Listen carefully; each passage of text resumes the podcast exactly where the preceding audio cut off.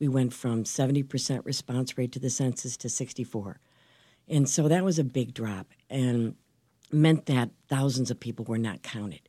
So going in um, to this year, we're determined to start early enough and really come up with a solid plan uh, that involves a huge cross section of the city and really be ready when the census hits in mid March of 2020, um, something that we weren't really ready for in 2010. So, how do you count everyone in Detroit and who will you be counting?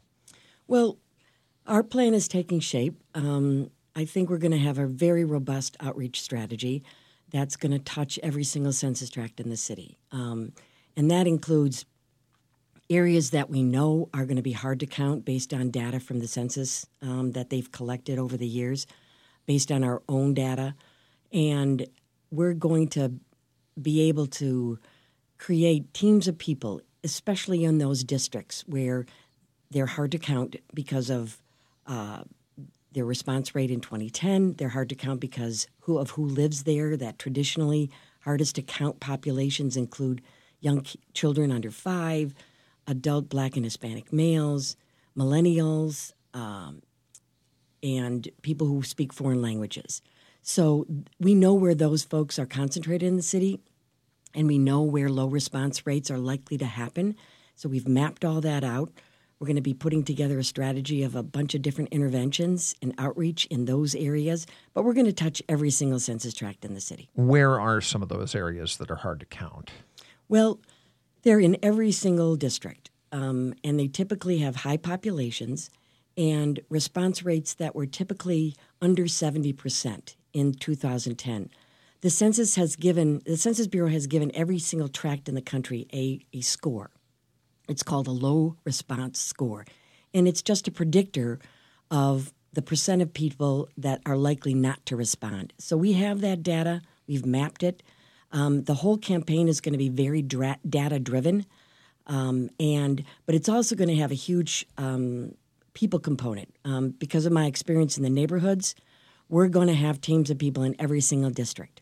Um, we've been the last five years deeply embedded in those districts. We know who the leaders are, and we and we're pretty confident that we'll be able to activate and engage a lot of those, both people and institutions in those areas. What are some of the challenges in getting that accurate count? You've already touched on a couple. One of the big challenges is now we think um, not on the table. Uh, we'll wait and see. The citizenship question was going to be a big challenge.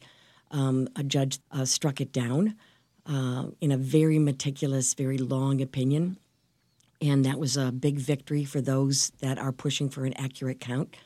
Um, but it's also, I think, a lot of mistrust about how information is going to be used in the census. Uh, when in fact, constitutionally, the Census Bureau cannot share information even with other city, de- other federal departments.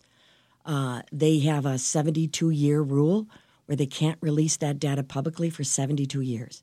Um, so they're very stringent on how they can share the data or not. But a lot of people, you know, just don't buy that. They they still fear that.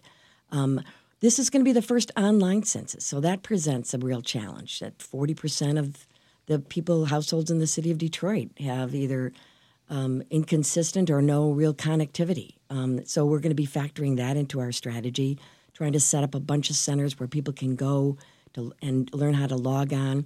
The more people we can get to respond themselves, the more accurate account we'll get, rather than having census workers go and knock on people's doors. Typically, that doesn't make the more people you have where the Census Bureau has to go out, the, uh, the more likely you'll have an undercount.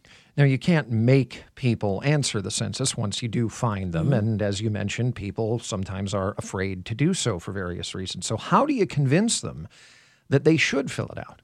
Well, I think one of the big messages is going to be 10 questions, 10 minutes. That's what it takes. We're also going to use people who are trusted in those areas that are hardest to count. So, young children under five, typically a lot of them go to Head Start daycare centers. So, working with Head Start offices and daycare centers, working with the teachers and the staff, training them on how important it is and how much this is key how much federal money depends um, on an accurate count. So, for instance, um, huge amounts, almost $6 billion of Medicaid are directly related to the census count. And that's huge in places like Detroit. It's huge for the state of Michigan. Um, Head Start dollars are directly related. Road dollars are have a, a huge relationship and are based on census numbers. So what we're going to be doing is pushing, you know, how much money is directly related to the services people use and depends on the census. Do you need help in this effort? And if so, how can someone get involved? Well, we're gonna we're gonna rely on a lot of volunteers. We're also gonna, in terms of canvassing those areas, knocking on people's doors. We're not gonna just rely on census enumerators. So we'll need a lot of volunteers. We're probably also looking at paid canvassing and at some point in the campaign.